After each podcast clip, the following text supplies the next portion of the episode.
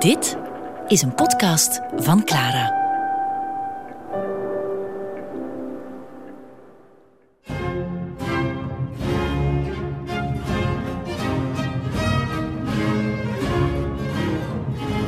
De Zonnekoning. Met Johan op de Beek.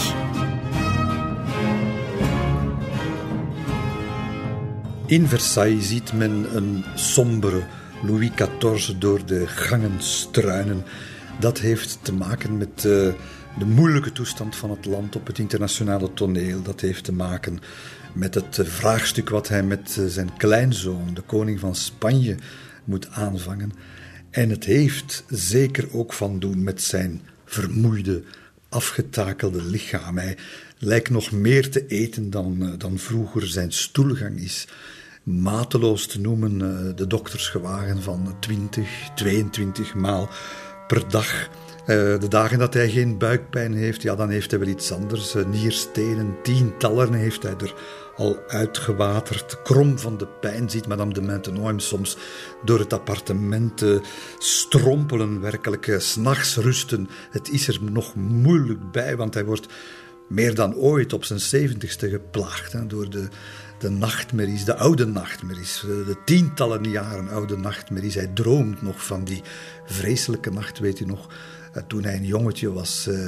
De Fronde en de duizenden Parijzenaars die 's nachts langs zijn bed paraderen en hem komen besnuffelen en daar droomt die oude zonnekoning nog altijd van. Hoofdpijnen en ga zomaar door.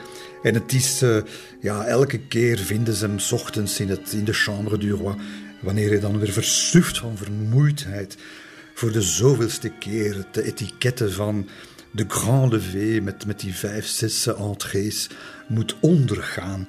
En het leidt zijn levensgezellin Madame de Maintenon toch wel tot woorden van vertwijfeling.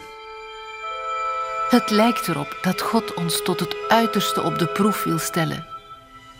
We dienen zijn werken te bewonderen en zich eraan te onderwerpen. God is tegen ons. Zoveel is duidelijk. Ja, wat vooral tegen ons is het weer. Want in de winter van 1708 op 1709... dat is een klimatologische ramp, moeten we zeggen. Na 10 winters hebben ze gehad zonder extreme vorst, maar dat verandert. Men zal in Vlaanderen, in heel Frankrijk, gaat men geweldige kou lijden. Men gaat ochtends het vee doodgevrozen in de velden vinden. In de nacht van 5 op 6 januari zakt de temperatuur, niet te geloven, maar plotseling met 20 graden. Het is een echte historische koude golf die heel Europa in zijn greep krijgt. En zoals altijd moeten we te raden gaan bij de pen van La Palatine die het allemaal beschrijft. Sinds mensenheugenis is het niet meer zo koud geweest. Niemand kan zich nog zo'n winter herinneren. Sinds 14 dagen hoort men elke ochtend dat er doodgevroren mensen zijn gevonden. In de velden treft men patrijzen aan die gestorven zijn van de kou. Alle vertoningen zijn stopgezet, net zoals alle processen. Geen rechter kan het uithouden in zijn zaal.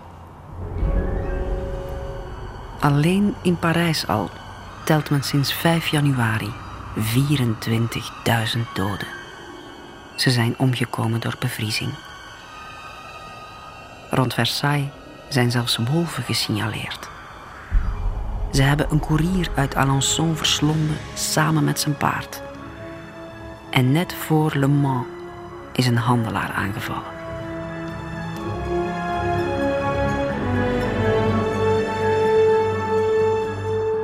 In Parijs alleen al 24.000 doden ten gevolge van honger en kou en extreme weersomstandigheden. Dat is vreselijk. En het zal voor de eerste keer ook die ellende doordringen tot die luxe wereld, die bubbel, die ivoren toren die Versailles is. Nooit zijn ze, al die vooraanstaanden daar, het is nog nooit gebeurd dat ze zo met de neus op de feiten gedrukt worden. Wanneer ze op bezoek gaan in Parijs, de Grand Dauphin bijvoorbeeld gaat naar de opera en wordt daar in plaats van begroet met de nodige eerbied, zoals dat al tientallen jaren is, niks van. Men springt op in de zaal, Dupin, brood moeten we hebben, woede in die zalen. Men voelt ook de paar maarschalken die in een koets worden, werkelijk bijna aangevallen door het hongerige gepeupel. Ja, dat zijn schokken die er inhakken. En dan zien we weer die merkwaardige beschermende rol die Madame de Maintenon, overbeschermende rol moeten we zeggen, speelt ten aanzien van haar heimelijke echtgenoot Louis, die oud wordt en geplaagd en gebukt gaat onder de oorlog en onder de verantwoordelijkheden. En zij die veel weet, die natuurlijk iets meer dichter bij de realiteit soms staat dan hij, ze gaat de dingen voor hem verbergen. En dat gaat natuurlijk uitkomen, want op een zekere dag ontvangt Louis maarschalk de Boufflers, die dus in zijn koets werkelijk het gezien heeft. In Parijs, een opstandig Parijs, honger. En hij wordt aangevallen en in de koets en komt dat vertellen aan de koning, die helemaal van zijn roze wolk valt. Die wel weet dat er wel wat hier en daar problemen zijn. Maar nu komt het er allemaal uit. Schoorvoetend en aarzelend. Bakkerijen zijn geplunderd. De wegen worden geteisterd door deserteurs uit het leger. Roversbendes die het platteland terroriseren. De wolven die uit de bossen komen en reizigers aanvallen. En de woede die alom heerst. En Hij heeft daar zo gevraagd aan de Maintenon.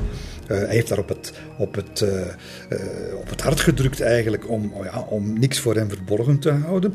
Ook maarschalk de Beauvilliers, intimus van dat koppel, van het koninklijke koppel, die heeft ook de nodige waarschuwingen ook al gegeven, al verschillende weken aan de Maintenon, van zeg het hem, hoe erg het is en wat hier allemaal op het spel staat. En de Maintenon heeft dat niet gedaan.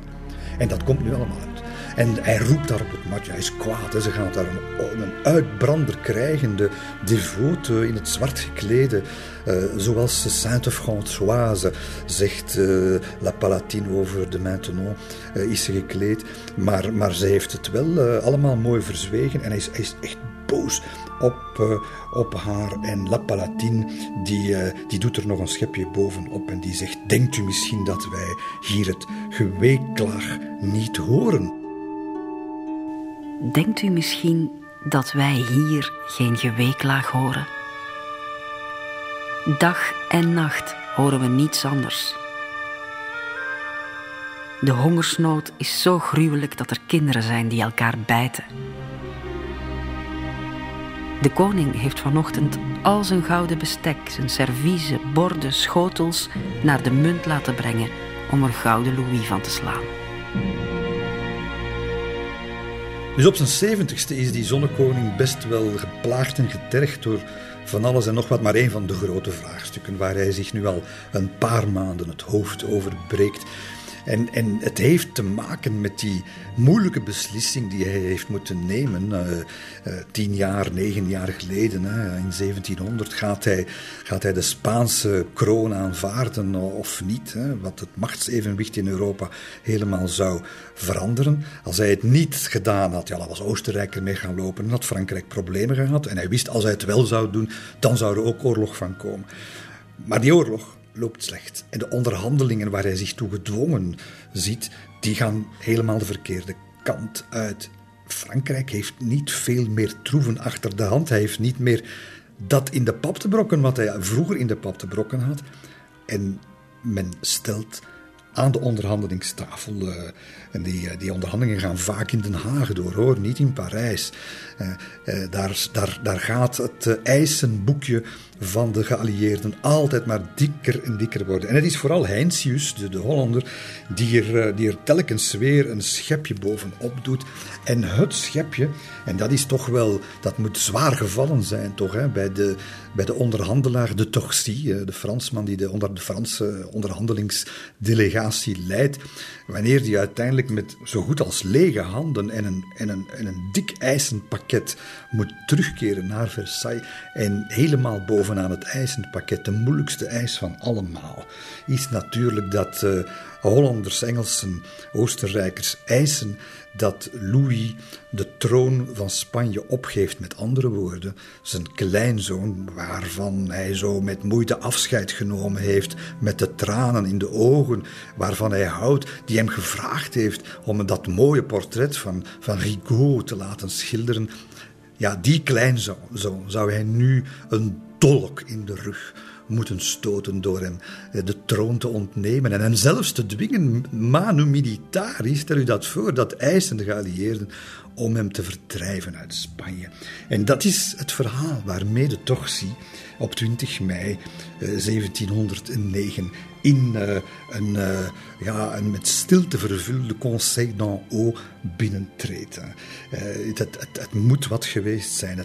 Het zicht op de Grand Canal en de tuinen is prachtig als altijd. Maar in de zaal zal je een louis op de grond maar holen vallen, een gouden louis, of een speld beter gezegd, want er heerst daar een breekbare stilte wanneer Torcy zijn verhaal gedaan heeft en weet welke afschuwelijke eisen daar op tafel liggen. En dan ziet men, maar één die gaat beslissen. Hè. De teerlingen zijn geworpen, de pacifisten en de oorlogsgezinden, ze hebben elkaar uitgeput in discussies dagenlang. En het is natuurlijk Louis. En Louis gaat beslissen en hij verheft zich uit zijn zetel. We zien hem wandelen met zijn vertrouwde, waardige tred naar het grote raam, met het uitzicht op zijn werk, op het Grand Canal, uitzicht op de horizont, de nieuwe horizonten die hij geschonken heeft aan zijn land en aan Europa. En terwijl hij met zijn rug naar de minister staat, zegt hij: als ik dan toch oorlog moet voeren, voer ik die liever tegen mijn vijanden dan tegen mijn kleinzoon. Elke minister in die raadzaal kent de betekenis van die woorden. Met gefronste wenkbrauwen en verstilde mond zitten ze hem aan te staren natuurlijk. Hij die daar staat aan dat raam met een gestalte die versteend lijkt. Natuurlijk is hij niet blij met het vooruitzicht op het vlammende kerkhof van de veldslagen. Hij weet dat het ook een heel moeilijke opgave zal worden, maar een andere keuze rest hem niet en er moet nagedacht worden over de grote zorgen nu. Hoe gaan ze nog een leger op de been krijgen? En hoe gaan ze vooral het land op de been krijgen? Want het land is de oorlog beu. Het land lijdt, het land heeft honger en het land zet het zich nog achter de koning eigenlijk. Het zijn vragen die daar op de tafel liggen, vragen waar niemand een antwoord op heeft, vragen die essentieel zijn voor het voortbestaan, voor het aan de kim blijven van de zon, van de zonnekoning. Wel nu, de aftakelende monarch in al zijn problemen. Hij gaat, voor de allerlaatste keer misschien, daar in die cruciale maanden, mei, juni, wanneer werkelijk het voortbestaan van de kroon van het Franse koninkrijk op het spel begint te staan. Wel, hij gaat nog eens een laatste keer ongelooflijk uithalen. En het wordt een van de grote momenten uit het verhaal van de zonnekoning.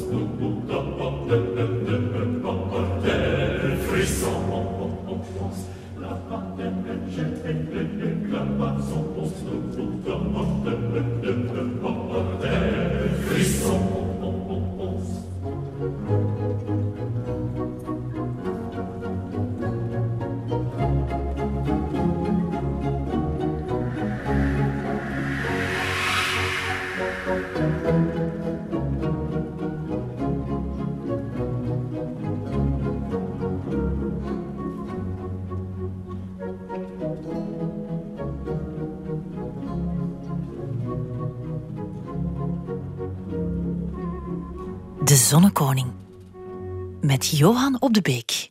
In dat ellendige jaar 1709 gaat Louis de zon nog eens één keer in al haar majesteit laten schijnen. En hij gaat iets doen wat werkelijk de monden doet openvallen. Iets wat nog geen enkele vorst hem heeft voorgedaan. En iets dat eigenlijk de politieke geschiedenis van niet alleen van Frankrijk, maar eigenlijk van het oude continent van Europa gaat herdefiniëren. Het is zo erg, de situatie is zo kritisch, dat hij moet iets doen. En wat hij gaat doen is werkelijk verbazend. Het is een politieke wending zoals men ze eigenlijk nog nooit heeft meegemaakt. En wat hij gaat doen, wel nu, de Zonnekoning gaat zich rechtstreeks en persoonlijk richten tot het volk. Niet tot een of ander parlement van Parijs of zo, niet tot de Galerie des Glaces, of niet tot de prinsen van de bloeden of de eerste en de tweede stand. Nee, tot het hele Franse volk. Dit is ongezien. En hij zet het allemaal op papier. En we hebben de exacte zinnen waarmee de Zonnekoning, de absolutistische heerser, de man rond wie alles moest draaien, voor de eerste keer in de geschiedenis een vorst rechtstreeks laat praten naar de gewone man. De hoop op vrede is zo wijdverbreid in het land dat ik het als mijn plicht zie om jegens al die mensen die mij gedurende mijn rijk trouw hebben betoond de redenen uit te leggen waarom zij tot nu toe niet kunnen genieten van de rust die ik hun zo graag zou willen geven.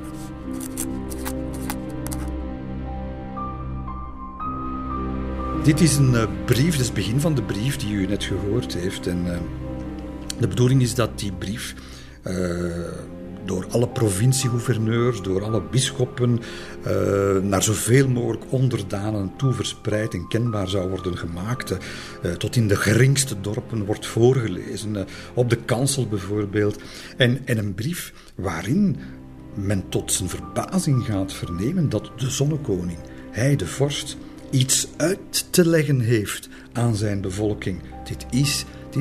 Dit is geen trendbreuk meer. Hè? Nee, dit is een stille revolutie wat zich hier aan het voltrekken is. Misschien buiten zijn wil, misschien zonder dat hij beseft welke stap hij hier zet. Maar het feit dat op enkele jaren tijd de absolutistische heerser, de Zonnekoning, plotseling zich genoodzaakt vindt om zich te verantwoorden ten opzichte van zijn bevolking. Wel nu, dat is een fundamentele stap naar de moderne tijd. En hij schrijft er ook bij en hij doet dat heel slim. Het eerste wat hij eigenlijk aan zijn bevolking zegt is... Kijk, we worden belaagd. Hè. Dat doet het altijd goed natuurlijk, de buitenlandse vijand. En ze willen mijn kroon afpakken. Dat is iets wat, hoe kritisch je ook staat als Fransman ten opzichte van je staatshoofd, maar dat buitenland dat onze kroon wil afpakken, dat begint, ja, daar gaat het niet kunnen verdragen, dat weet hij. Maar hij gaat het clever spelen en hij gaat nog op andere sentimenten spelen. Ik heb immense toegevingen gedaan, maar het heeft niet gebaat. En we zullen ons verplicht zien om ons nogmaals grote inspanningen te getroosten. Haalt er natuurlijk ook de kleinzoon bij. De kleinzoon die het buitenland wil degraderen tot een nulliteit. Hij wil geen oorlog, hè. Hij zegt dat ook letterlijk. Hè. Oorlog is wat de anderen willen, maar niet hij. En dan gaat de brief, zijn pen gaat werk naar een crescendo schrijven met de laatste zinnen. Ik hou van mijn volk, zoals ik van mijn eigen kinderen hou. Ondanks het feit dat ik alle oorlogsleed draag zoals mijn trouwe onderdanen en ik heel Europa heb aangetoond dat ik niets liever wil dan samen met hen te genieten van vrede, ben ik ervan overtuigd dat zij deze vrede zullen tegenwerken en voorwaarden zullen blijven stellen die strijdig zijn met de rechtvaardigheid en de eer van Français te zijn. We kunnen niet anders zeggen, dit is een buitengewoon staatsman. Hè? De zonnekoning die zich eensklaps tot het klootjesvolk wendt, vraagt om hun bijval. De draagwijdte van wat hij daar doet is bijna niet te overzien. Hij zal dat ook niet helemaal overzien hebben, maar hij doet het heel slim. Hij maakt... Het is een ultieme strijd, een ultieme inspanning die hij vraagt van dat toch al zo beproefde Frankrijk. En hij maakt een getuige van het waarom van die vraag. Hij betrekt hem erbij. Ja, dit is een beetje parlementaire monarchie, monarchale democratie in zijn allerprilste embryonale vorm, maar door hem deelgenoot te maken, ook emotioneel van die inspanning, de reden waarom die inspanning moet geleverd worden, dat is bijzonder clever bekeken van hem. En het doet mij denken aan Winston Churchill. Winston Churchill, wanneer die in het begin van de Tweede Wereldoorlog dat compleet overrompelde, overblufte Verenigd Koninkrijk moet galvaniseren, terug achter de zaak moet krijgen. He, als hij met zijn fameuze speech in juni 1940 zegt, he, we shall fight on the beaches, we shall fight on the landing grounds, we shall fight in the fields and in the streets, we shall fight in the hills, we shall never surrender. Weet u nog, dat fantastische citaat van Churchill. Je krijgt er nog kippenvel van. Wel, zo moet dat ook geweest zijn. Zo moet dat ook geweest zijn bij Louis. Buitengewoon wat hij daar doet. Hij begrijpt ook dat de tijd voorbij is van de oogverblinding, van de te deums en van het goddelijk recht en zo verder. Die tijd is voorbij. Er is nood aan een grootse politieke geste. En hij vindt ze uit. Hij vindt zichzelf opnieuw uit. Ook heel clever. En hij blijft maar clever, zou je zeggen. Want... Vergeet niet, nog maar 3 jaar geleden heeft hij eigenlijk een voorstel verworpen om de Staten-Generaal terug bij elkaar te brengen. De Staten-Generaal, dat zijn de 3 standen die dus eigenlijk een beetje, min of meer zo wat een embryonaal soort parlement zijn. Wil dat niet, hè? Hij wil dat niet. Hij vindt dat allemaal zakkenvullers, allemaal mensen die op hun eigen belang gericht zijn. En door zich dus persoonlijk rechtstreeks naar het volk te richten, herstelt hij dus de band tussen de vorst en de onderdaan, zonder een beroep te moeten doen op die vertegenwoordigende organen. U weet het nog in zijn memoires, wat hij daarvan zei, hoe minachtend hij daarover sprak. En die brief, wanneer die brief dus in al die duizenden kerken en aan de gemeentehuizen en zo verder wordt voorgelezen, dan horen de mensen...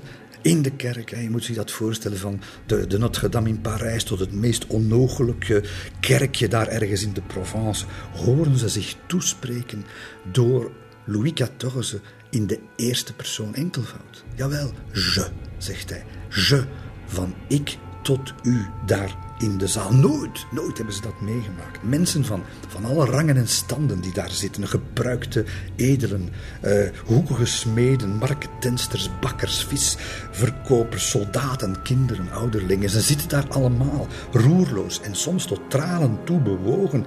Horen ze daar de vorst als persoon, als mens. Een vader, een grootvader, een pater familias, een beschermheer van het land. De koning laat weten dat hij het volk nodig heeft. Wel nu, het volk zal present geven.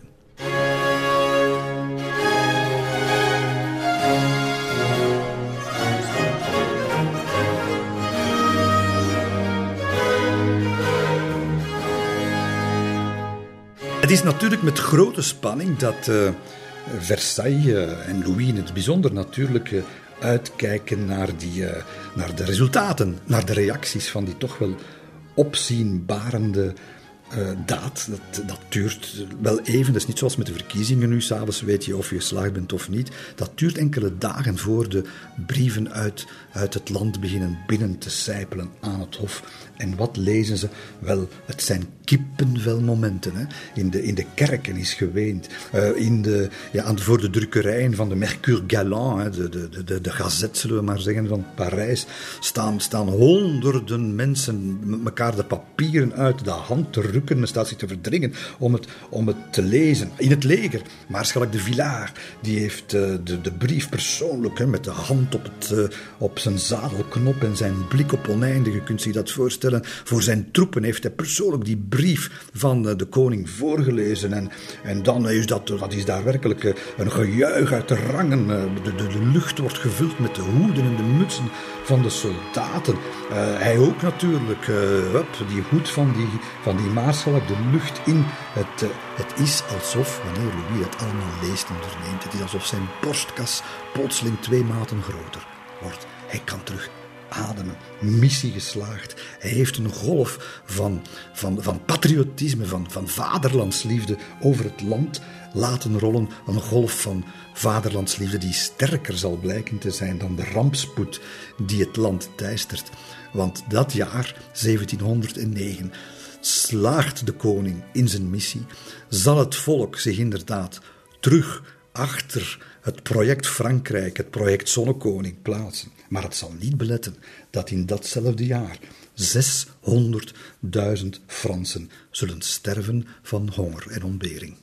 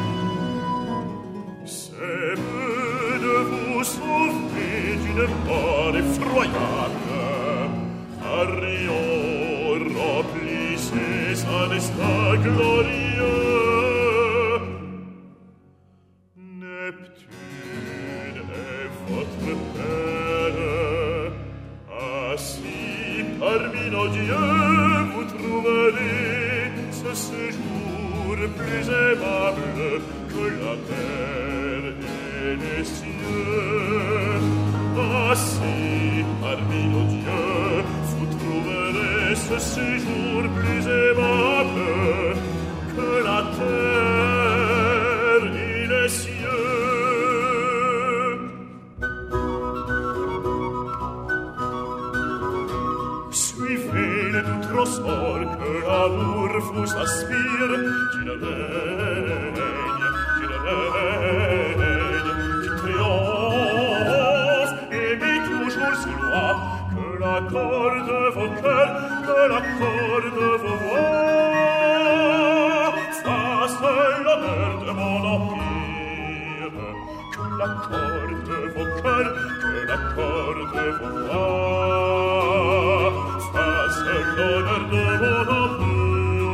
De Zonnekoning.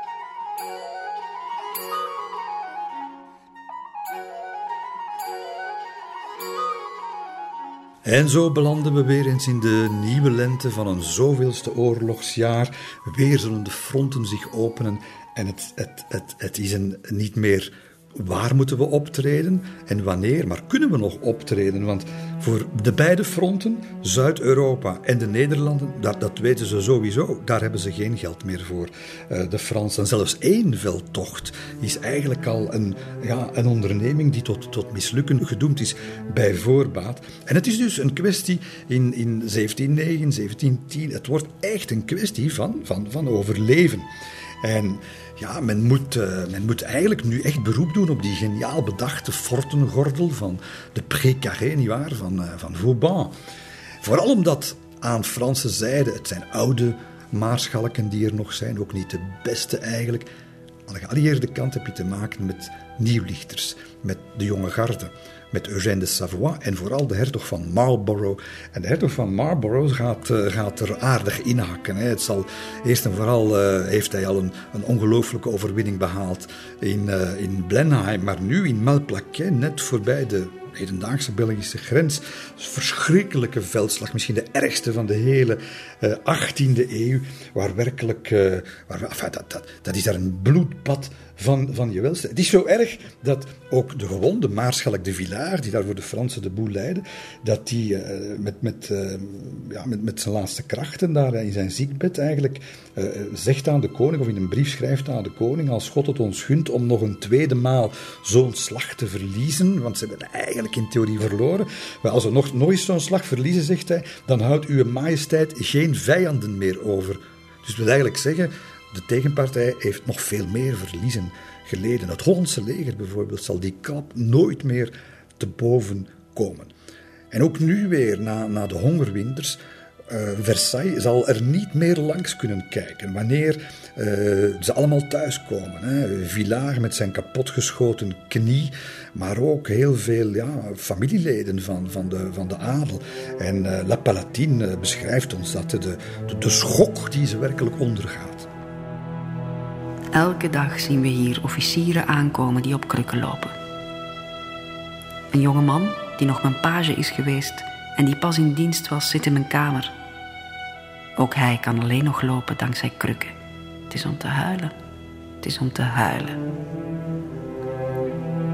Een gentilhomme van de familie Wangen uit de Elzas is op dezelfde wijze toegetakeld. Namelijk dat hij geen benen meer had. Komt men buiten, dan heeft men meteen een meute armen achter zich aan, die zwart zien van de honger.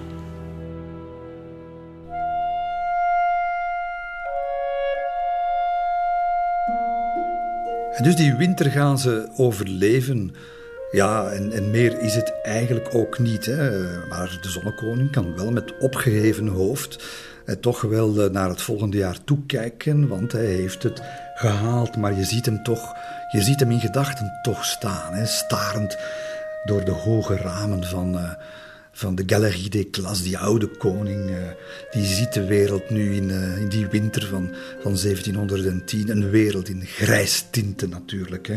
De vijvers van Versailles liggen er bevrozen bij. Geen mens die nog buiten komt, zelfs hij niet. Het is te koud. Zijn gardesoldaten liggen te bibberen in hun bed, durven niet meer buiten komen. Zo koud is het. En ondanks het feit dat het allemaal zo moeilijk wordt en zo tegenslaat, Hij blijft de Sphinx. Je kunt aan hem op geen enkel moment een gevoel van neerslachtigheid, van opgave. Dat is aan hem absoluut niet af te lezen.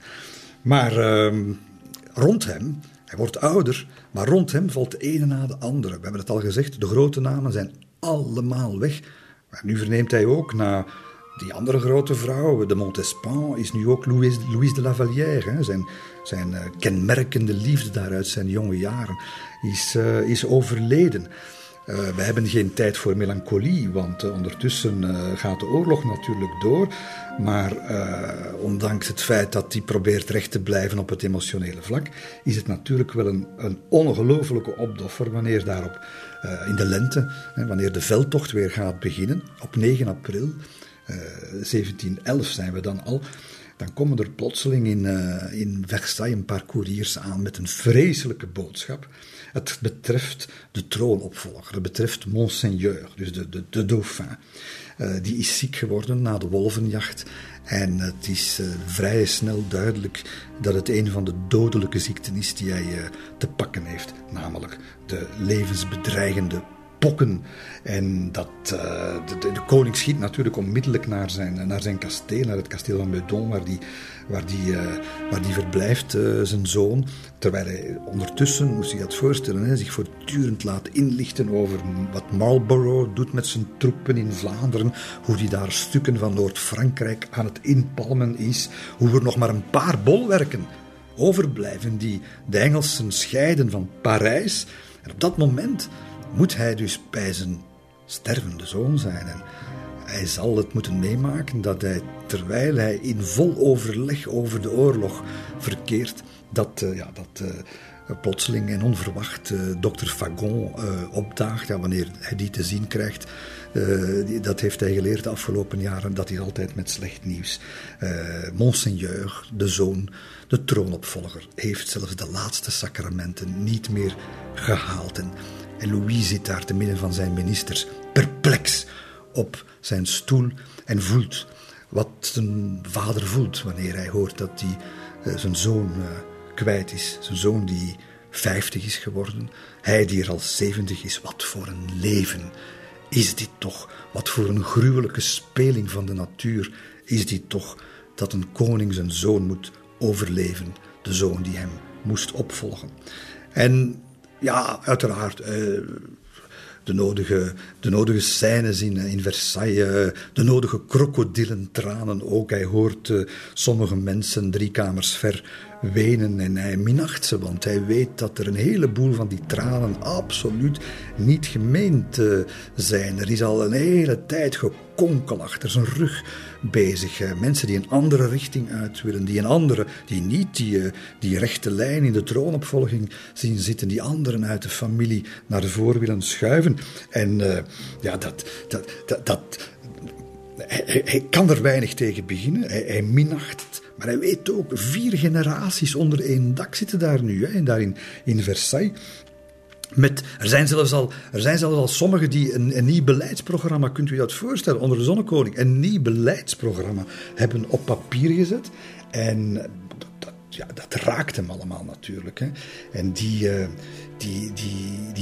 dood van die zoon heeft ook natuurlijk heeft dat een politiek gevolg, maar u moet weten dat Monseigneur was meer dan de zoon, was meer dan de troonopvolger. Het was eigenlijk misschien wel heimelijkerwijze zijn beste vriend. En hij heeft het ook letterlijk zo gezegd. Hij zegt, ik beschouwde hem als een goede vriend bij wie ik mijn hart kon uitstorten en die ik totaal in vertrouwen kon nemen. Dat is weg. Hij heeft wel de Maintenon, maar dat is een vrouw. En voor de rest blijft er niet zo heel veel over. En het zijn alleen de intimi, de echte intimi, de ongevaarlijke intimi ook, namelijk de kunstenaars, die een glimp gaan te zien krijgen van dat diepe verdriet waar hij zich in bevindt, in die vallei van verdriet waar hij doorheen moet. Het is op een zekere dag, kort na het overlijden, is het zijn lievelingsmuzikus op dat moment en zijn intieme vriend Michel Richard de Lalande, die hij ontmoet. En het straffe is dat de Lalande zelf, ook aan de Pokken zijn ze overleden, zelfs zo pas zijn 2 dochters is kwijtgeraakt. En ze treffen elkaar in een salon van de koninklijke appartementen. De zonnekoning en zijn maître de muziek. En ze herkennen natuurlijk in één oogopslag het gevoel dat in de geest van hun beiden heerst. En het is Louis die de juiste woorden vindt. Hè. Hij zegt tegen de componist, die zegt, u heeft 2 prachtige kinderen verloren en ik daarnet, ik heb Monseigneur verloren, zegt hij met brekende stem. En dan zegt hij, de Lalande, il faut se soumettre. We moeten ons lot dragen. Daar heb je hem weer. De zelfopoffering, de zelfverloochening. Wij moeten door in dit leven, wat God ons ook oplegt als beproevingen en wat het land ook verlangt aan opofferingen. Ik zal het doen. Dat is de rode draad, hè, die we telkens opnieuw weer op kunnen rakelen. Maar andere intimi zien andere dingen. Hè. Als La Palatine tegenkomt en zij heeft toch nog altijd die wat verheimelijkt liefde voor hem. Sympathie zullen we misschien niet zeggen, want hij heeft haar toch al een paar keer slecht behandeld. Ze haat Madame de Maintenon, zijn vrouw, maar ze houdt wel van haar koning. En wanneer ze hem ziet, dan is ze er kapot van. Hij is er zo erg aan toe dat zelfs een rotsblok ontroerd zou raken. Toch blijft hij voor iedereen aanspreekbaar. Ook al voelt men het verdriet in zijn stem. Hij deelt nog steeds orders uit met de grootste beslistheid. Maar voortdurend wellen de tranen op en stikt hij soms in zijn woorden. En als de dood dat hij zelf ook ziek wordt. Want hij ziet er echt beroerd uit.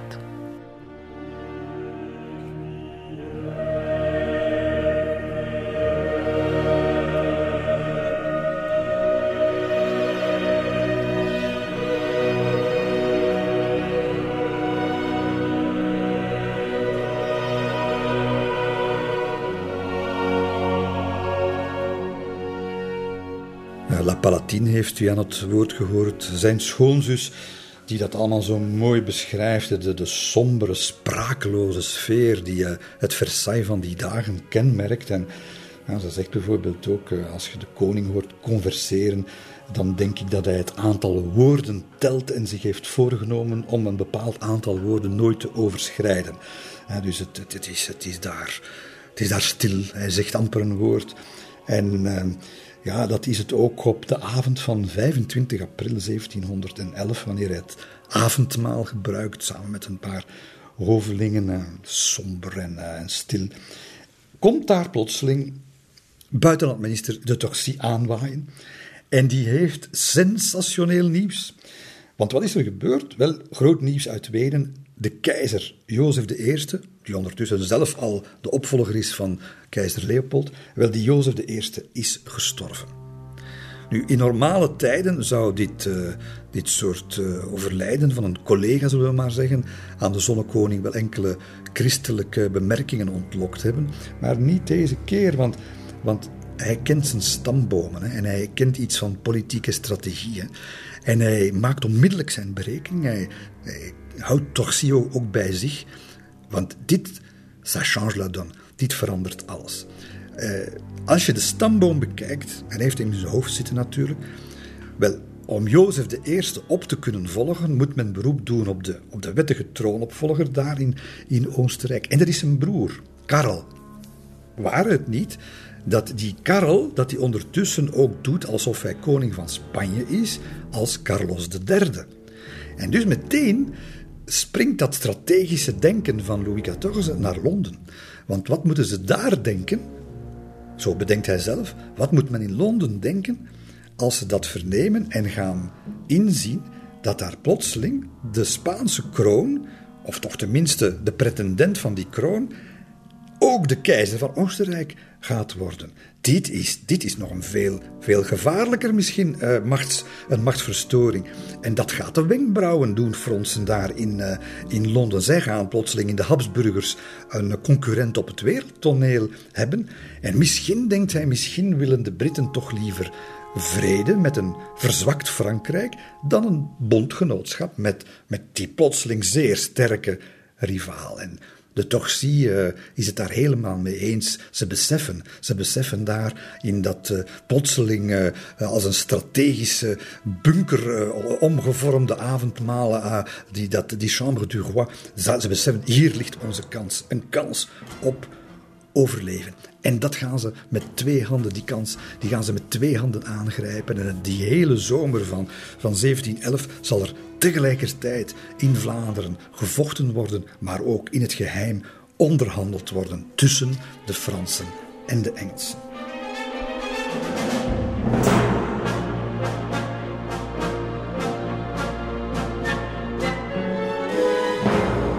De geheime onderhandelingen lopen, dat duurt maanden en we gaan weer een nieuwe winter en we bereiken 1712.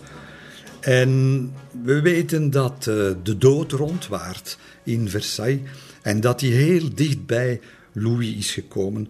Zijn zoon is overleden, maar op 12 februari slaat het noodlot opnieuw toe.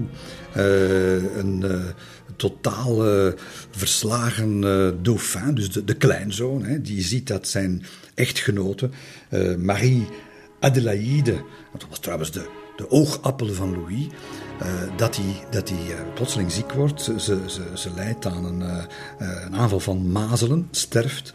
En de dag daarna, en dat is helemaal wat Louis uit het veld gaat slaan, de dag daarna is ook de Dauphin zelf ziek geworden. Hij laat meteen de dokters, alle mogelijke dokters opdraven, hartslag controleren en zo verder.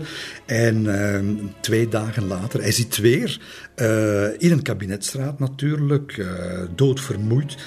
Maar daar zal hij vernemen dat de jonge troonopvolger, de Dauphin, bezweken is.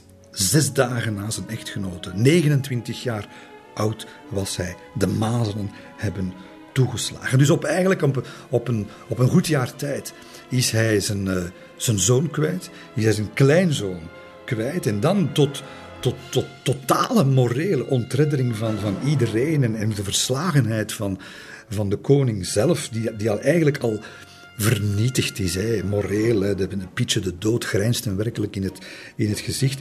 Wel, op 27 februari, dus eigenlijk 2 weken na de dood van die Dauphin, verneemt hij dat de volgende troonopvolger, de 5-jarige Duc de Bretagne, zijn achterkleinzoon, ook ziek is. De dokters gaan die kleine te lijf met alle mogelijke doortastende middelen, even doortastend als ondoeltreffend. Hè. Aderlatingen, braakmiddelen, lavementen van 's morgens vroeg tot 's avonds laat. Dat kindje dat gaat er helemaal aan onderdoor. En heeft een broertje. En dat is een jongere broertje, de Duc d'Anjou. En de 2 gouvernantes van de Duc d'Anjou zijn eigenlijk de heldinnen van het verhaal. Want die merken dat de dokters dat oudere broertje eigenlijk helemaal aan het mismeesteren zijn.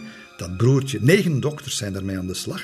Dat broertje zal ook bezwijken, zal ook sterven. En die 2 dames sluiten zich met de kleine Duc d'Anjou op in hun kamer. En weigeren de deur te openen voor de dokters, voor gelijk wie. Stoppen die kleine in bed, houden die goed lekker warm, geven die wat drinken, deppen zijn hoofdje wat. En warempel, de peuter, die kleine peuter gaat het redden, gaat het overleven. En dus dat betekent dat op een paar weken tijd die Duc d'Anjou, die nog geen 5 jaar is, dat die plotseling van de 4e plaats in de opvolgingslijn naar de 1e plaats is geklommen. Zo snel gaat het allemaal. Allemaal voor de ogen van Louis XIV, die daar de ene na de andere van zijn naaste familieleden gewoon ziet wegmaaien door de ongenadige zeis van de onbedwingbare ziektes uit die tijd. En natuurlijk zal het La Palatine zijn die met de nodige dramatiek zegt: we gaan er hier allemaal aan. de ene na de andere. Er heerst dus een apocalyptische sfeer daar in dat verstomde Versailles. En de koning, hoe diep hij ook zich voelt wegzakken in de ellende. En je vraagt je af waar hij de moed blijft halen om verder te doen. En hij geeft bevel om de salonbijeenkomsten terug te organiseren, om 's avonds spelletjes te spelen. Je wordt bijna bevolen om je te amuseren, te midden van een en al kommer en kwel. De Sphinx die geen gevoelens laat blijken, behalve af en toe. Hè.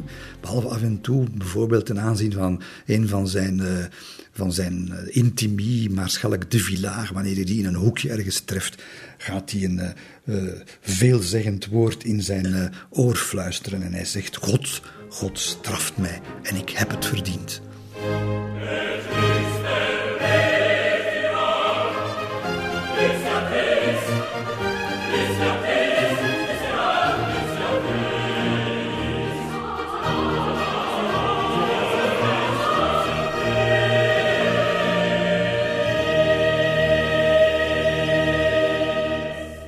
Steeds nadrukkelijker in beeld verschijnen ook de opposanten. Enfin, in beeld verschijnen is veel gezegd, want het gebeurt allemaal heimelijk. Hè.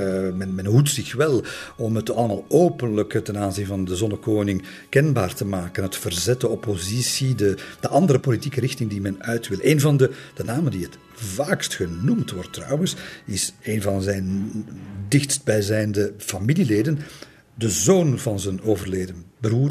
Het is Philippe d'Orléans. Philippe d'Orléans, die later na zijn dood een belangrijke rol zal spelen in Frankrijk, die wringt en complotteert, is een beetje een tafelschuimer zo, die intrigant, hè, die achter de schermen eigenlijk zijn eigen carrière al volop aan het voorbereiden is.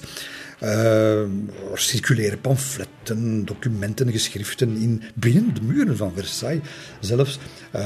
Anoniem geschreven natuurlijk altijd, men durft het niet te zeggen, maar waarin je onomwonden leest dat er een ander bewind moet komen. Enfin, dat er gespot wordt zelfs met die oude koning. Niks heeft hij goed gedaan, decennia lang, één mislukking. Enfin, u kent, als er moet afgerekend worden, dan schuwt men geen overdrijvingen en karikaturen natuurlijk.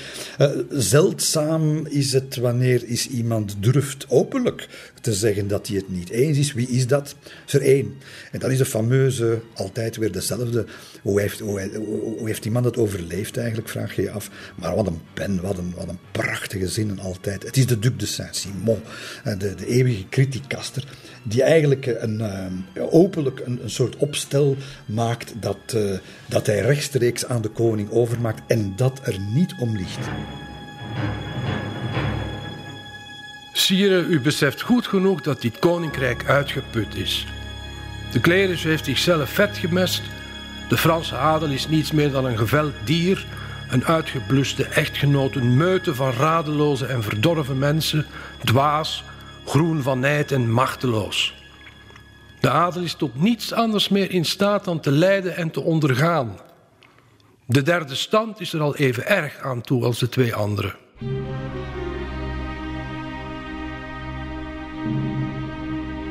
Lente 1712, het lijkt alsof de ondergang nabij is. De geallieerde troepen staan eigenlijk zo goed als in Noord-Frankrijk. Aan het hof in Versailles dringt men er zelfs op aan om te vluchten. De zonnekoning denkt er nog niet aan om zijn paleis achter te laten. Hij geeft het niet op, zal het nooit opgeven.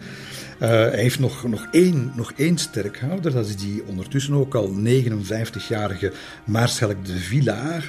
En ze gaan onder vier ogen, die twee oude mannen moeten we toch zeggen. Hè? Ze gaan de toestand bespreken en de Villars heeft daarover gerapporteerd. En de rouwende koning nog altijd met al die doden in het achterhoofd en de vreemde troepen voor ogen die Versailles misschien binnen een paar maanden gaan innemen. Wel, die zegt hem het volgende. Wat moet ik volgens u doen als uw leger het ongeluk zou overkomen verslagen te worden? U oppert geen mening, en dat kan ik begrijpen. Laat me u daarom de mijne geven. Als het misgaat, trek ik opnieuw persoonlijk te strijden. Ik verzamel alles wat me nog rest aan troepen en vecht het uit in Saint-Quentin, samen met u. Samen zullen wij ten onder gaan of het land redden. Want nooit zal ik toestaan dat de vijand mijn hoofdstad aanvalt. Nu, Villars zal uiteindelijk in de slag van Landrecies inderdaad het onverhoopt realiseren. Hij gaat een Franse overwinning bewerkstelligen, die werkelijk het keerpunt van de hele historie zal worden en de zaak redt. Maar daar moet bijgezegd worden dat op het cruciale moment, wanneer de geallieerde legers zich klaarmaken om onder leiding van Eugène de Savoie de slag voor te bereiden, die laatste veldtocht, misschien de ruk naar Parijs te maken, wel, op dat cruciale moment beslist Londen om de troepen, de Engelse troepen, uit de zaak weg te trekken. Zij hebben Marlborough weggehaald als legerleider van de Britse troepen. En zij beslissen om strategische redenen, u weet, ze zijn in het geheim aan het onderhandelen, deals aan het sluiten met de Fransen, en ze laten de Oostenrijkers en de Hollanders de kastanjes uit het vuur halen. Ze krijgen die niet uit het vuur, ze krijgen een pandoering in de plaats.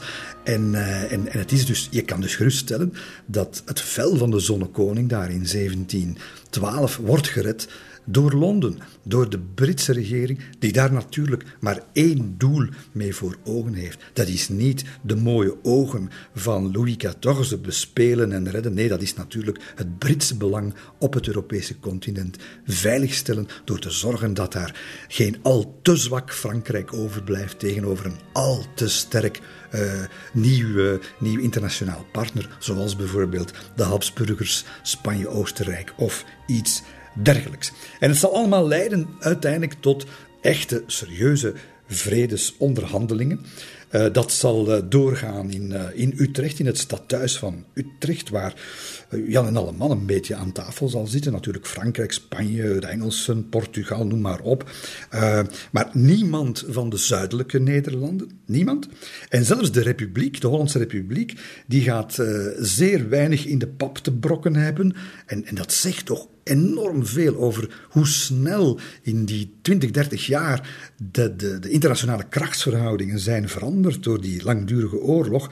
En de rol van de Nederlanden, die zo enorm is geweest tot enkele jaren voordien, die wordt gereduceerd. Er wordt prachtig eigenlijk verwoord door de Franse gezant de Polignac. En die zegt eigenlijk, het zijn een paar korte bewoordingen, maar veelzeggend. Die zegt: nous traiterons sur vous, chez vous, sans vous. Dus we onderhandelen, zeg dat tegen die Hollanders, hè, we onderhandelen over u, bij u, maar zonder u. En dat is zeer duidelijk. Hè. Men gaat de groten gaan de koek verdelen. Vanaf dan zie je ook een attitudeverandering bij Louis in Versailles, die natuurlijk zich niet verwaardigt om daar eens eventjes in Utrecht tussen het gewone volk aan de onderhandelingstafel plaats te nemen.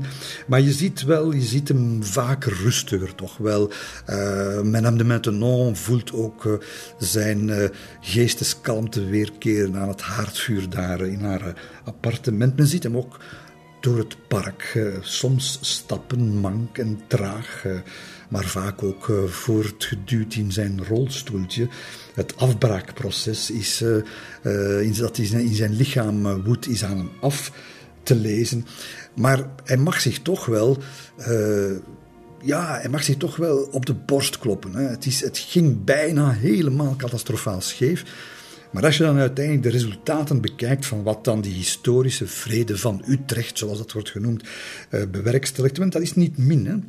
De Franse grenzen zullen na die vrede veiliger zijn dan ooit. Weet u, dat is een geweldige prestatie. Dat is het Franse, de Franse nachtmerrie sinds eeuwen, en het zal nog daarna blijven duren tot de Tweede Wereldoorlog. Die onveilige grenzen, dat gevaar vanuit het noorden, meer bepaald vanuit de Nederlanden, richting Parijs, dat is bezworen. Ze staan daar sterker. Dat is geen geringe winst. De Nederlanders zijn niet langer Spaans. Vanaf dit moment zijn de zuidelijke Nederlanden, bedoel ik dan, de zuidelijke zijn Oostenrijkse Nederlanden geworden. Goed, grote winnaar natuurlijk is niet Louis, dat is natuurlijk Londen. Dat zijn de Engelsen die daar belangrijke stukken van Canada krijgen, de stukken van de Spaanse kolonies, het monopolie voor een aantal jaren op de slavernij of de slavenhandel.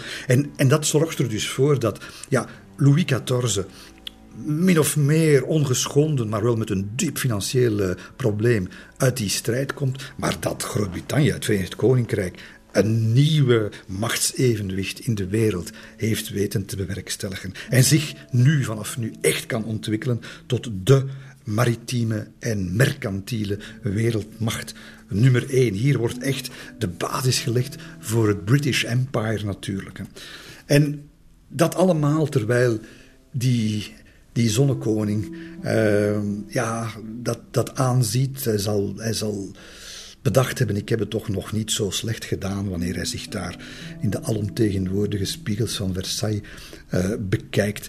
Maar wat ziet hij natuurlijk als hij zichzelf bekijkt? Waar is die Apollo gebleven? Die oorlogsgod, die begeesterende legerleider, die van op de schansen zijn soldaten toesprak, die de musketten van de belegerde steden uitdaagde, die wanneer hij voor het kanongebulder uitdraafde de muziek van Dully hoorde weer klinken, die de hartstochtelijke minnaar die ooit een hele nacht te paard zat om Louise de La Vallière het hof te maken, die 3 maal per dag Athenaïs de Montespan de kleren van het lijf rukte. Waar is die man gebleven?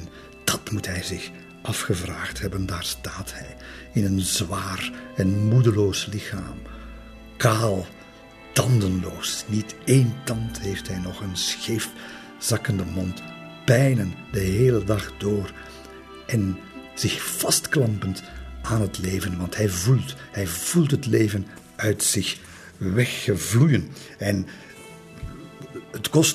het kost hem meer en meer moeite om zich te doen gehoorzamen. Het gezag is er natuurlijk, het respect is er natuurlijk. Niemand zal die man durven tegenspreken, maar de vermoeidheid die dat moet gekost hebben, dat zich elke dag weer opladen voor iets waarvan je weet, nog een week, nog een maand, nog een jaar, maar geen 5 jaar meer. Dat moet hij gevoeld hebben. En die neerslachtige ingetogenheid, die gaat heel Versailles eigenlijk in zijn pan houden. Weg zijn is die sfeer van uitgelatenheid is er al lang niet meer, maar de glorie, de sprankeling, het is weg.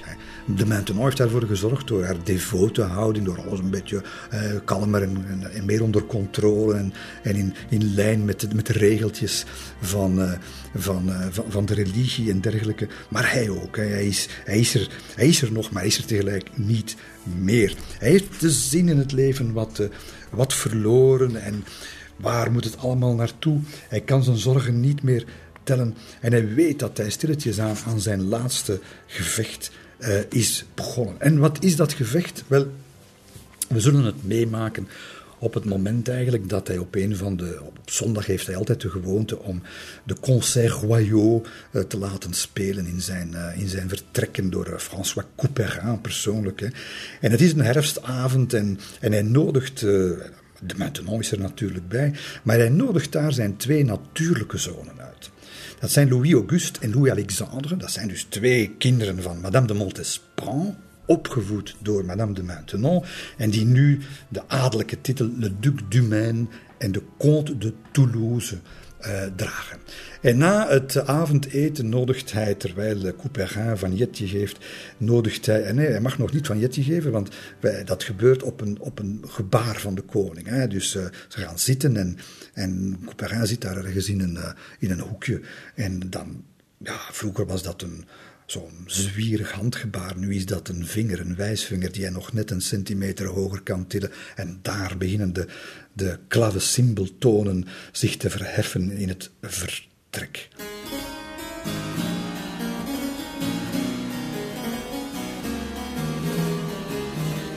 Wat ziet hij in die 2 mannen, die 2 buitenechtelijke zonen van hem? Wel, hij ziet daar natuurlijk, fysiek om te beginnen, ziet hij daar natuurlijk een zweem van herinnering aan die vrouw die hij die al die lust en levenslust en liefde in hem opgewekt heeft. De Montespan, dat mondtrekje, die oogopslag, dat moet er geweest zijn in de gelaatsuitdrukkingen van die twee mannen. 50 jaar zijn heen gegaan, nietwaar?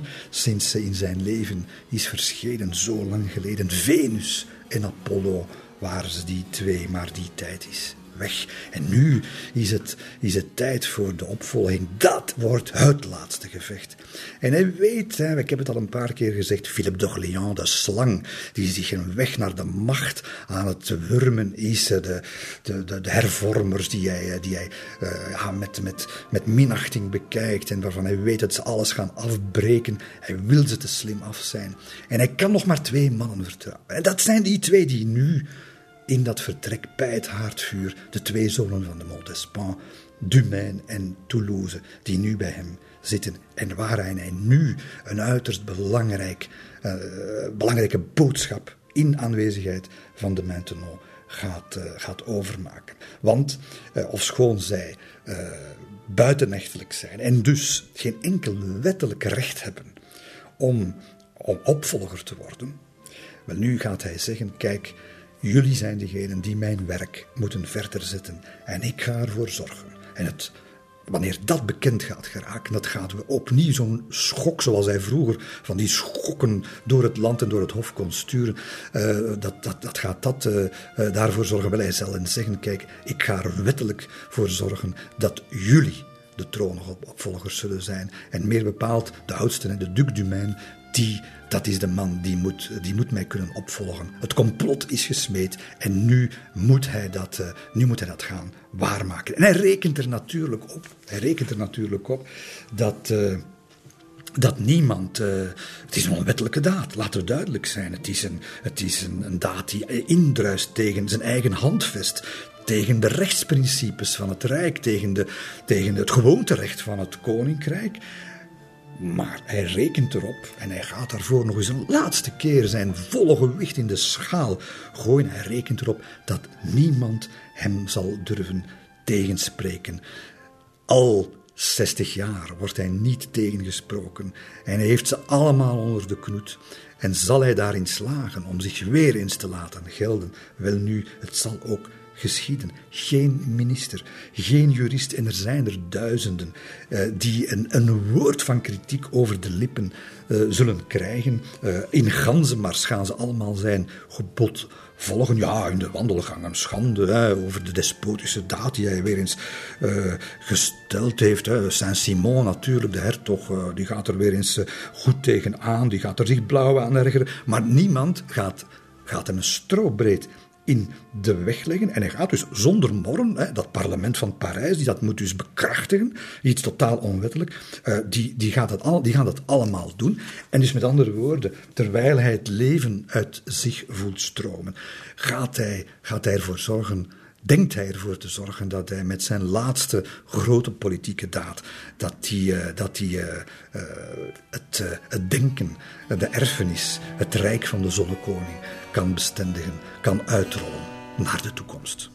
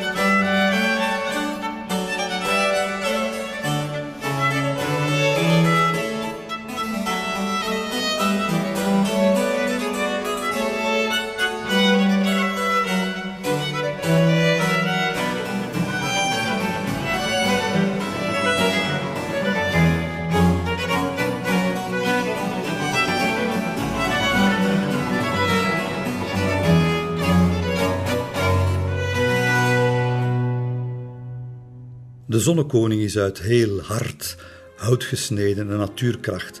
Maar de strijd die hij voert is een strijd die geen van ons natuurlijk kan winnen. 9 augustus 1715 zijn we en ja, 's avonds werkt hij nog met een van zijn medewerkers, een van zijn ministers, een paar dossiers af in het appartement van Madame de Maintenon. Achteraf blijkt hij nog nauwelijks te kunnen lopen, wankelt eigenlijk naar zijn kamer. De volgende ochtend zit hij zijn zoveelste ministerraad voor. Hij slaagt er dan nog in om eigenlijk te voet nog tot aan het Trianon te wandelen. Het kasteeltje in de tuinen, dus toch behoorlijke afstand. Maar het zal de laatste keer zijn dat Trianon de voetstappen van zijn bedenker zal horen weer klinken. En wanneer hij terugkeert naar het kasteel, ja, dan kijkt hij, men ziet hem eigenlijk wat langer dan gebruikelijk zo stilstaan en kijken naar het bassin van Latonne, naar de standbeelden en ja, gaat dan stilletjes terug naar het kasteel. En het is pas op de 12e augustus dat hij eigenlijk echt begint te klagen van zeer hevige pijnen in de benen. En zoals gewoonlijk stelt dokter Fagon weer een verkeerde diagnose. Het gaat om een ischiasaanval. Hij zal nog maar eens gepurgeerd worden. Nu, purgeren, men schat dat de koning in totaal door zijn dokters een 2000 keer purgeermiddelen heeft gekregen. Hè. Dus dat is bijzonder veel. Honderden keren zeker lavementen toegediend kreeg. Dat men, als het me goed voorstaat, 38 of 39 keer in zijn vlees heeft gesneden voor een aderlating. Enfin, het was alles wat ze hadden eigenlijk ook. Hè. Men zit nog altijd in een medische wetenschap die amper eigenlijk geëvolueerd is sinds de oudheid. En die dus ook geen weg weet met wat hij nog maar is. Namelijk dat wat de marquise d'Anjou ziet wanneer eigenlijk zijn vrienden, een intimus, die hem elke avond een beetje helpt bij het uitkleden en die met afgrijzen ziet dat het lichaam van zijn koning afgetakeld is. Zo pas mocht ik getuige zijn van het meest verheven, ontroerende en heldhaftige schouwspel dat een mens kan aanschouwen. Het leek alsof ik een lijk ontkleedde. Nooit eerder heb ik meegemaakt dat een voorheen zo sterk lichaam in zulke korte tijd aftakelde, even snel als het vermagerd was. Het leek wel alsof iemand zijn vlees had doen wegsmelten. De aftakeling is in volle gang. En wat zie je dan wel? Als het enigszins kan, dan doet hij gewoon verder. Terwijl ja, de dood, je ziet de dood gewoon in zijn ogen staan al. Hè. Maar als er dan op zekere dag, en dat is daar natuurlijk al langer gepland, een belangrijk bezoek in Versailles wordt aangekondigd, namelijk de ambassadeur van de Shah van Perzië, die daar natuurlijk met de grote egards in de Galerie des Glaces ten aanzien van het hele hof, met muziek en dergelijke, zal ontvangen worden. Wel, dan gaat hij present geven. En iedereen, La Maintenon, Marquis d'Anjou, iedereen vreest dat de koning natuurlijk niet meer de kracht heeft voor zo'n lange, ingewikkelde plechtigheid. Hè. Ze vrezen eigenlijk het ergste. Wel nu, hij gaat bevel geven dat alles doorgaat. En niet alleen dat alles doorgaat, maar dat iedereen zich op zijn best moet kleden. Zelf gaat hij persoonlijk uit zijn garderobe de mooiste juwelen kiezen die hij heeft. De mooiste kleren, gaat zichzelf bekijken in de spiegel, die oude man die amper nog kan gaan, ja, die edelstenen, dan die maquillage die hij nu draagt, die pruik, het kan allemaal niet verhelen dat hij op is, maar hij staat er wel. Hij staat er nog 1 keer trots en zelfbewust, en hij zal nog 1 keer, dat is zijn wil, dat voel je, nog 1 keer wil hij de wereld verbazen. En als die de Apollo, zoals zo lang geleden, die spiegelzaal doen buigen en verstijven en de hoofden doen neerdalen. En hij gaat dat doen en hij gaat de mensen die erbij waren eigenlijk misschien wel de herinnering van hun leven bezorgen. En wanneer dan het in die zaal, die grote indrukwekkende Galerie des Glaces, weer klinkt Le Roi, dan schrijdt daar die vorst binnen met een waardigheid en met een zelfzekerheid, zoals men die zich alleen nog uit de grote jaren kan herinneren.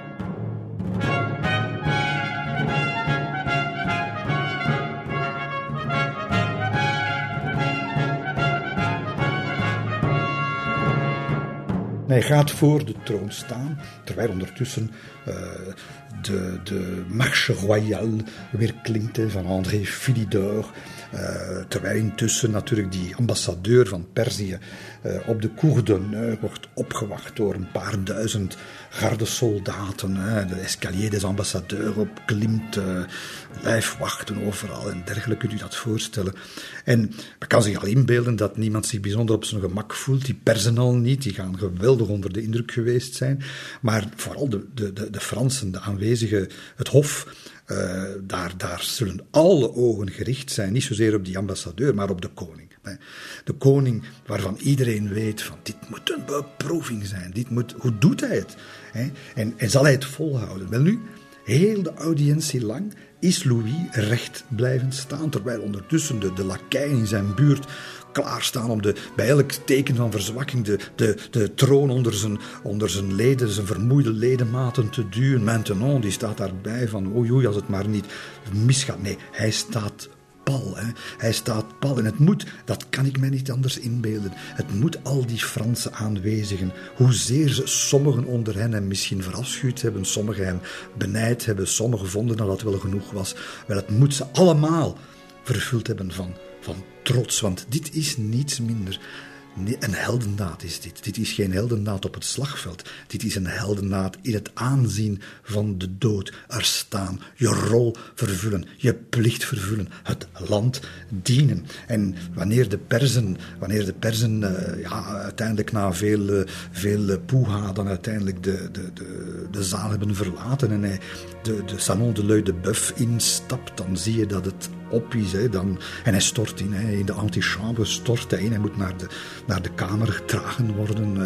Is half bewusteloos in feite. En een uur later, zoals altijd, is het Conseil des Finances, de ministerraad over de financiën.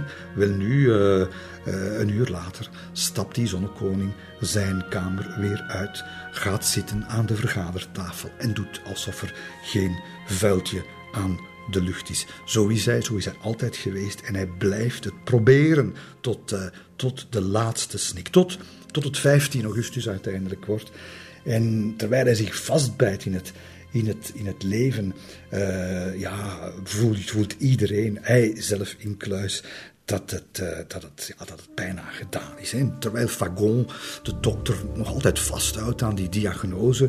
Het is allemaal maar een opstootje van ischias. Ondertussen zijn alle professoren van de Sorbonne al gepasseerd. Alle mogelijke kwakzalvers met alle mogelijke drankjes. Het is allemaal geprobeerd. En hij laat het allemaal gebeuren. Hij moppert nooit. Hij, drankje, dat moet je doen. En laten we nog eens een purgeermiddel. En dan doet hij dat weer. En laat het allemaal gebeuren terwijl hij wegzinkt. En terwijl La Palatine, zijn schoonzus, dat allemaal ook ziet. En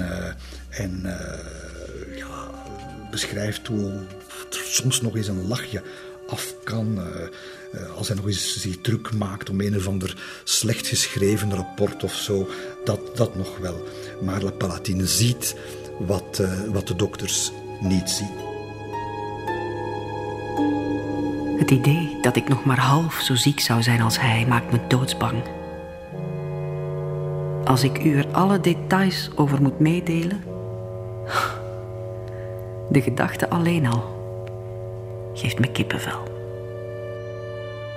24 augustus, het linkerbeen is nu zo aangetast en zo pijnlijk en ze gaan het met incisies, met het lancet bewerken en dan eindelijk de diagnose stellen die fataal is. Want de koning lijdt aan gangreen, die zich al helemaal verspreid heeft door dat been tot aan de lies. Dat is, ja, de blikken van de dokters zijn veelzeggend. Hier is geen remedie tegen.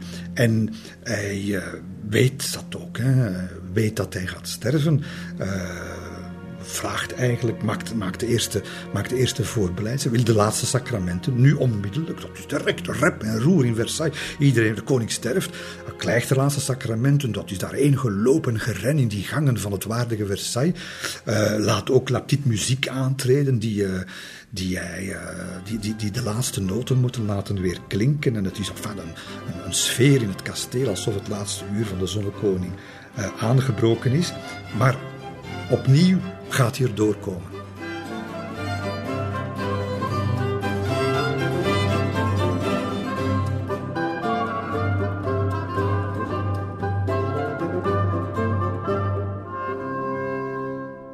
...26 augustus... het hele paleis en ver daarbuiten, ja, toch wel in alle staten, de Galerie des Glaces, honderden mensen staan daar eigenlijk.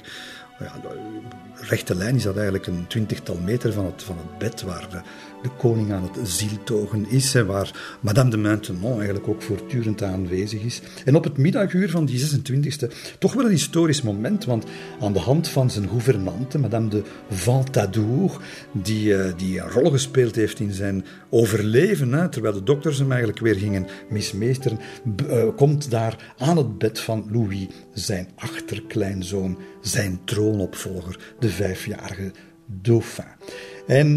En Louis gaat hem iets zeggen. Of dat mannetje of dat jongetje van 5 jaar dat allemaal begrepen heeft, dat is iets anders.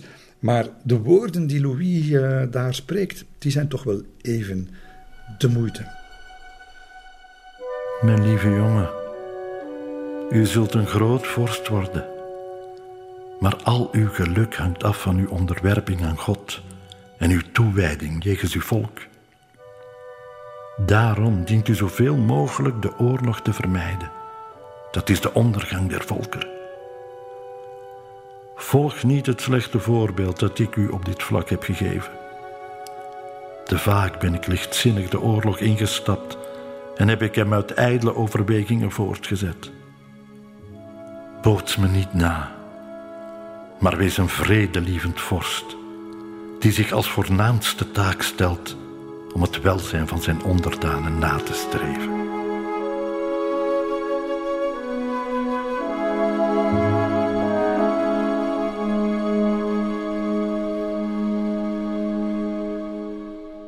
Als hij bekomen is van dat toch wel emotionele moment, de middag zal erover gaan, zal hij eigenlijk... Het duurt bijna 48 uur lang, hoor. Het afscheid van familie, vrienden, bekenden, hoogwaardigheidsbekleders. Maar die 26e namiddag nog een speciaal moment, want dan roept hij al zijn persoonlijke dienaren en officieren van de hofhouding samen en hij spreekt hen toe. Monsieur, ik ben tevreden over uw diensten. Ik verlaat u met spijt in het hart. Dien de Dauphin met dezelfde genegenheid waarmee u mij hebt gediend. Het is een kind van 5 jaar dat nog heel wat tegenslagen zal meemaken. Want dat is wat ik me herinner uit mijn eigen kindertijd.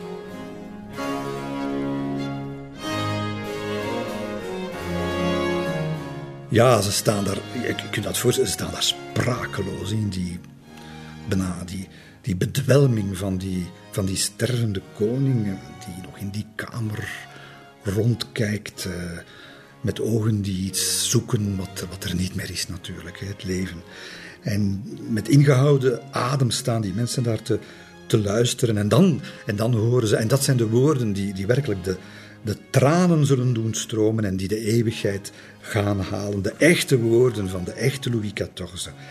En die luiden: ik ga heen, maar l'état demeurera toujours. De staat zal altijd blijven bestaan. Ik ga heen, à l'état demeurera toujours.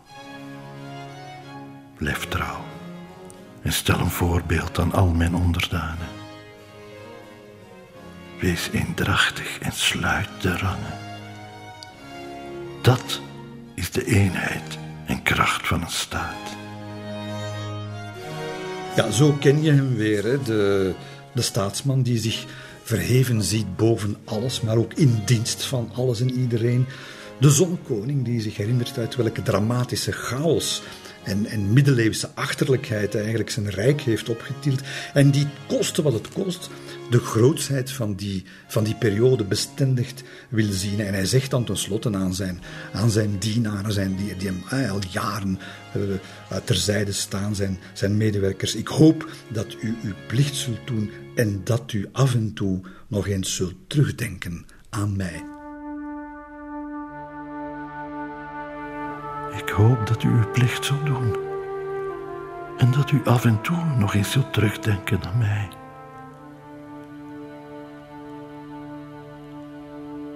Ik heb u altijd als een vriend beschouwd. Adieu, monsieur le maréchal. Blijf me trouw.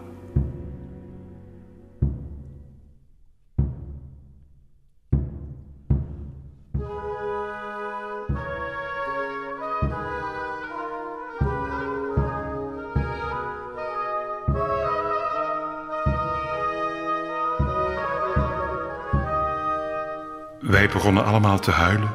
Niemand kon zijn emoties nog in handen houden. Nooit zal ik de juiste woorden vinden om de snikken, de wanhoop en de genegenheid te kunnen beschrijven die we daar toen met z'n allen gevoeld hebben.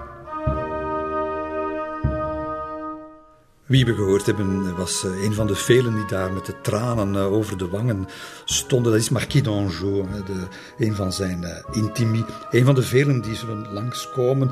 Terwijl hij ondertussen ook wel heel goed weet dat een paar kamers verder in de wandelgangen, dat daar niet alleen over treurnis en vriendschap wordt gesproken, maar ook over opvolging en over verandering en over een nieuwe tijd. Terwijl ook op de binnenplaatsen van de ambassadeurswoningen in heel Versailles de koeriers al klaarstaan, de paarden worden klaargehouden, zijn gezadeld om meteen te kunnen vertrekken wanneer het grote nieuws zal vallen naar alle uithoeken van Europa. Wie in de kamer bijna geen seconde afwezig is geweest, dagenlang in feite, terwijl hij soms het bewustzijn verliest en dan weer terugkomt, dat is natuurlijk, dat zijn zijn twee meest betrokken figuren, kanselier Voisin en Madame de Maintenon natuurlijk. En dan komt het toch wel tot een echt een kippenvel moment, vind ik zelf, wanneer hij na zo'n periode van even van de wereld geweest te zijn, weer eens even bij komt, in haar ogen kijkt en haar dan weer iets toefluistert wat toch wel veelzeggend is. Want hij zegt haar, terwijl ze over hem gebogen staat met haar liefkozende hand over dat beproefde gelaat aait, dan fluistert hij tegen haar: Je ne vous ai pas rendu heureuse. Mijn liefste, ik heb je nooit gelukkig kunnen maken. Dit, als ik dat las in die getuigenissen, dan zie je de menselijke kant van die zonnekoning. En het is ook zo, want we weten van de Maintenon zelf dat het is allemaal begonnen in een extase van intellectuele verrijking en zinnelijk genot natuurlijk. Maar we weten ook dat het huwelijksgenot, dat eigenlijk al op een paar jaar op was. Decennia vroeger al. Als de veroveringsdrang, zijn veroveringsdrang eenmaal bevredigd was, dan neemt zijn interesse, of dan nam zijn interesse toch wel heel snel af. En dan zal die de Maintenon toch wel opgekeken hebben als ze de echte Louis heeft ontdekt.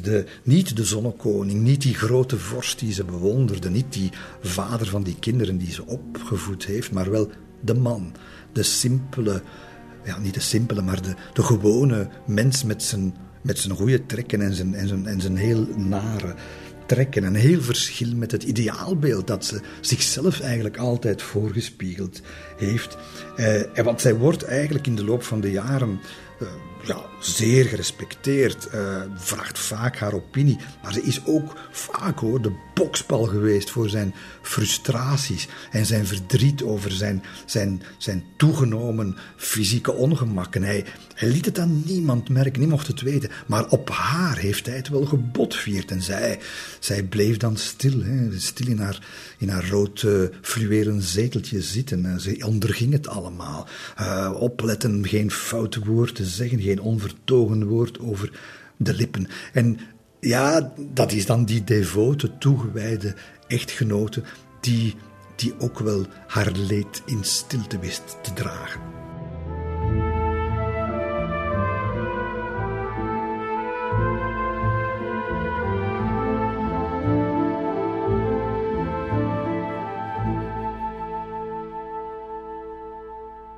Wat hij ook zich plotseling schijnt te realiseren, de zonnekoning, in zijn laatste uren. Werkelijk, letterlijk de laatste momenten, wanneer zij bij hem is.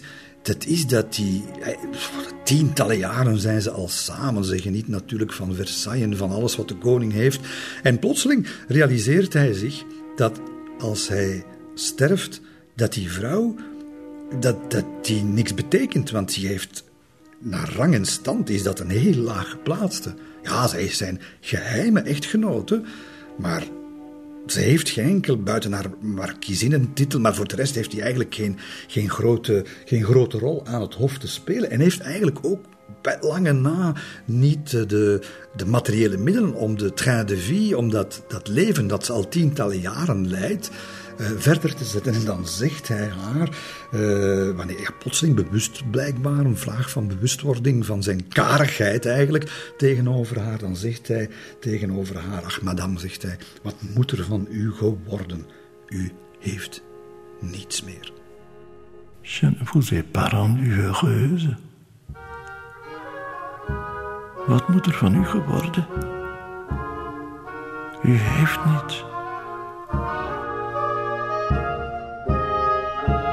31 augustus.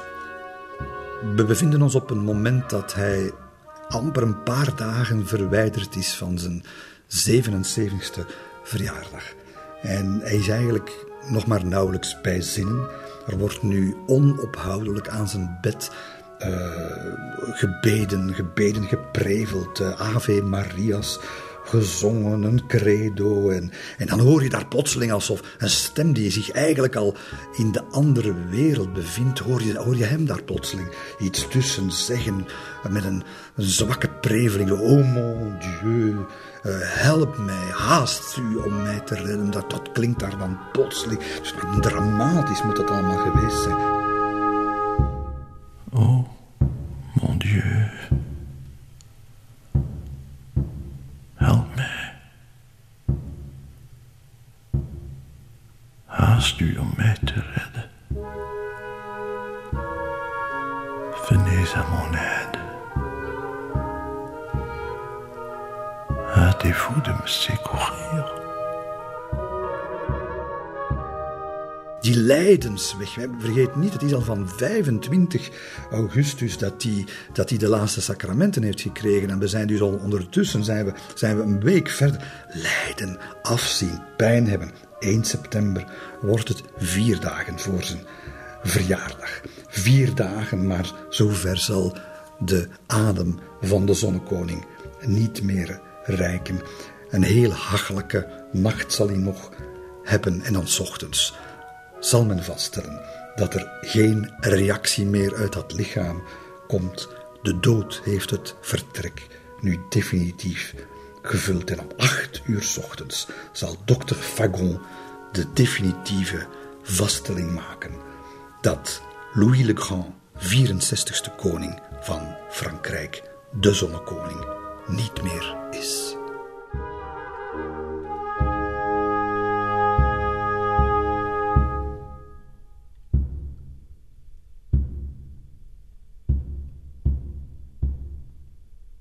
De fouten die ik begaan heb en die mij oneindig onbehagen hebben bezorgd, zijn geschied door zelfvoldaanheid. en doordat ik te nonchalant inging op de voorstellen van anderen. Niets is zo gevaarlijk als zwakheid, van welke aard dan ook. Om anderen te leiden moet men zich boven en uit kunnen tillen, moet men zich van alle mogelijke kanten laten inlichten en een eigen mening vormen, zonder piekeren. Erop lettend dat men niets beslist of uitvoert wat onszelf, onze reputatie en de grandeur van de staat onwaardig is.